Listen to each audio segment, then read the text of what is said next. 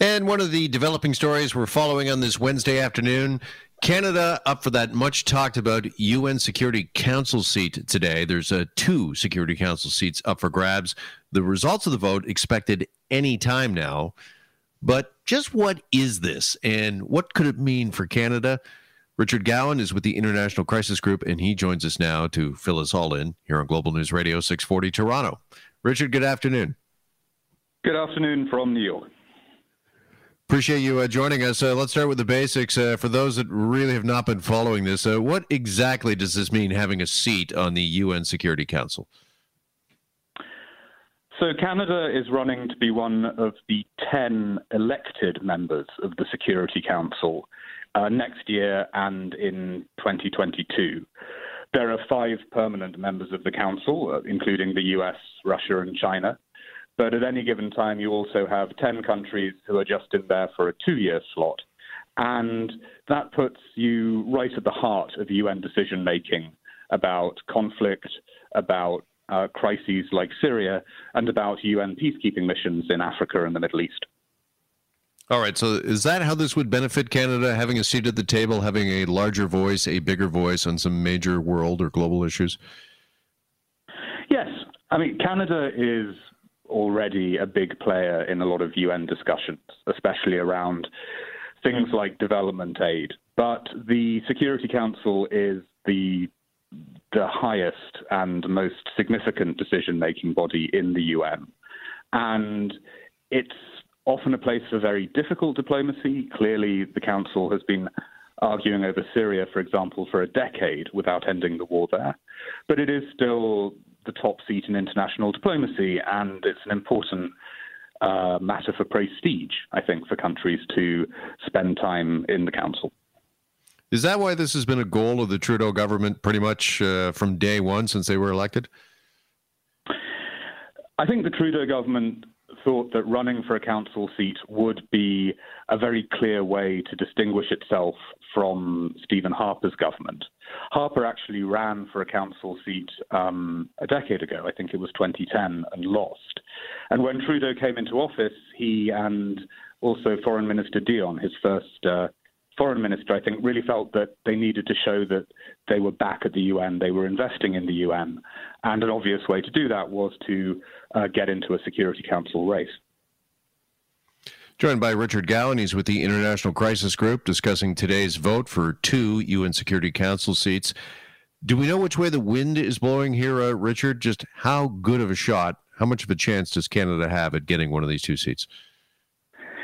You know, it's really hard to call. There are two other candidates, Ireland and Norway, uh, both of whom had been in the race for some time actually before Canada joined it. And in general terms, despite a few minor differences, Canada, Ireland, and Norway actually have pretty similar profiles at the UN. You know, they're both big spenders on development, as as is Canada, um, both committed to UN peacekeeping. It's, it's very hard to distinguish the three candidates. All three have run good campaigns. I think there's a feeling that Canada's campaign has been especially good over the last eight or nine months uh, since, I guess, the uh, national elections in Canada last year. So Canada has, has made an impressive bid for this seat. But really, no one feels confident making a prediction about what the outcome will be today.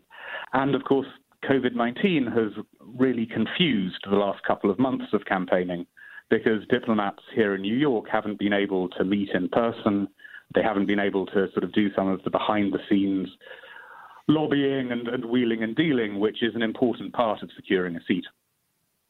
Yeah, Richard, knowing our long history of peacekeeping, being a peacekeeper around the world, and what uh, Canada has come to uh, represent uh, globally, just how surprising is it that we don't have a seat and have not had a seat for some time now on this council?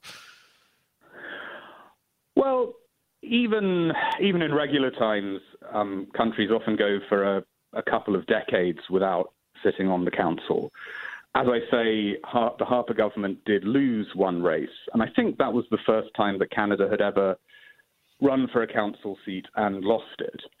Uh, the problem is, is that uh, you, you, the seats on the Security Council, as I say, there are 15, but five of them um, are held by the permanent members, and then the rest are spread out amongst geographical groups. Canada is part of a group called the Western European and Others Group. It's the old Cold War Western Bloc, basically. And at any given time, there are only two seats available for um, members of this uh, this grouping, and so everyone has to accept that they they can't be on the council that frequently. Having said that, what will it mean if Canada fails to get a seat this time around? I think to lose two races in a row uh, will be seen as unfortunate, and I'm sure there will be a little bit of navel gazing in Ottawa if, if Canada does lose.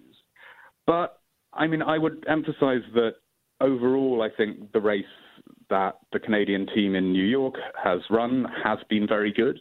Uh, it's definitely impressed a lot of other diplomats. I was talking to a, a European diplomat this morning who was saying how impressed he was by the Canadian campaign. The, the challenge for Canada is that because Ireland and Norway had been in this race uh, for some time before Canada joined, they'd already secured a lot of promises of support from other countries. Canada has been trying to chip away at uh, the two other countries' blocks of supporters, and, we just don't know if, if, if they're going to manage that.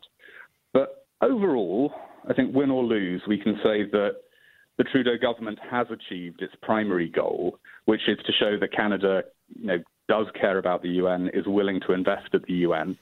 And that's been a very important message, especially at a time when the US obviously is um, retreating from the UN and retreating from uh, multilateral agreements.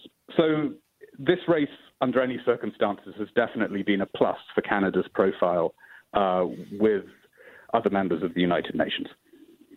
Well, as we mentioned, we're expecting the results shortly, sometime after two o'clock. And of course, we will have them for you when they happen here on Global News Radio.